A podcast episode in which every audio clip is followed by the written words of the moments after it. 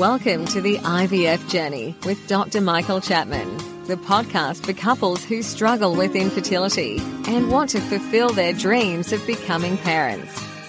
To access previous episodes packed with ideas, solutions, and tips that actually work, head over to Dr. Chapman's IVF podcast on iTunes.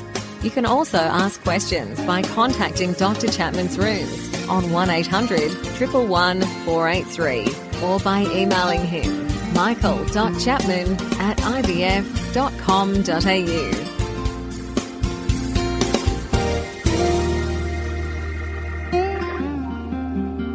Hi, this is Professor Chapman. Recently, we've been doing some Facebook Live sessions where I've been answering questions from the listeners and participants.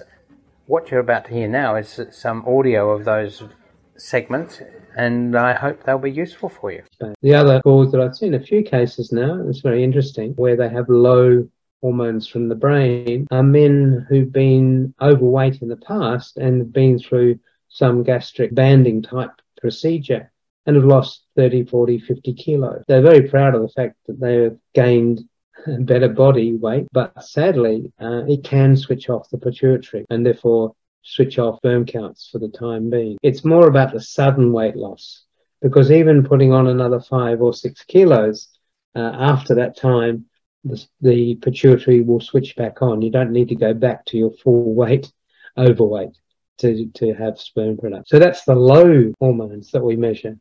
If we measure the high hormones, the ones where we get high levels of the pituitary hormones, LH and FSH, FSH in particular, it's a very bad sign because what it's saying is that pituitary gland is trying as hard as it can to get the testicle to produce sperm. It's trying to tell the workers in the production line to get working and working well. And it shouts louder and louder to get that message across. And that's what we see in the high FSH level. It's as if the pituitary is shouting out to make the production line work. And because the production line isn't working, those levels remain high. And it's so that uh, almost certainly in that scenario, there is actually a defect in the production line that can't be reversed. What we've got to be doing is dealing with whatever sperm is there and using technology to, to use those few sperm, which these days is IVF with ICSI. So those are the invest- basic investigations that we do. We also check genetics because there's a small group of men who have an extra X chromosome. There are men who have um, other aberrations of the, the number of chromosomes, and that leads to poor sperm production. So, um, male fertility, the, the thing we do worst is telling men that they have no sperm because um, most of us are gynecologists, we're used to treating women and we're used to telling women bad news and, uh, and doing it reasonably well. We're not used to telling men the bad news. The question that arises all the time is how can we do it better? Some people suggest that, you know, if we get a poor sperm count, we should take the, the male aside, separate to the woman to break that news. Uh, I'm not totally convinced about that, but I think the, the reassuring uh, things that need to be done because what men what happens in their thought processes is if my sperm count's low, I'm not a man anymore. I've lost my virility. But in fact, testosterone, which is the main driver of virility, uh, is not changed in men who have low sperm count. Uh, they're independent issues.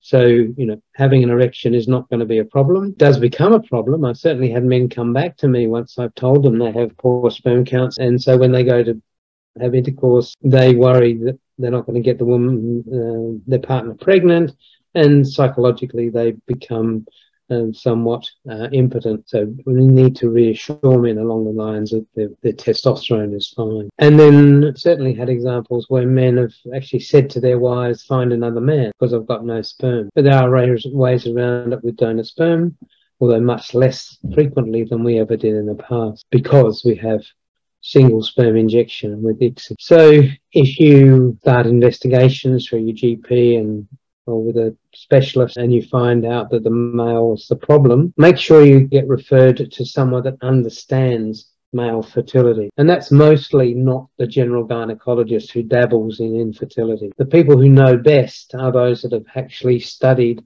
male infertility as part of their training. And in Australia, it's that group of, of, of specialists who hold something called a CREI after their name, a certification in reproductive endocrinology and infertility, which is handed out by the college after you've done three extra years and two very difficult exams, which include male infertility. The average gynecologist knows almost nothing about male infertility, and they'll refer you straight on to IVF and give you no benefits of the possible treatments that for that can occur for men with infertility. And don't forget that you can access all the previous episodes by going to our website www.theivfjourney.com and select IVF Journey podcast from the navigation menu. Thank you for listening to the IVF Journey with Dr. Michael Chapman, the podcast which helps couples negotiate their way through the IVF journey, all the way to parenthood.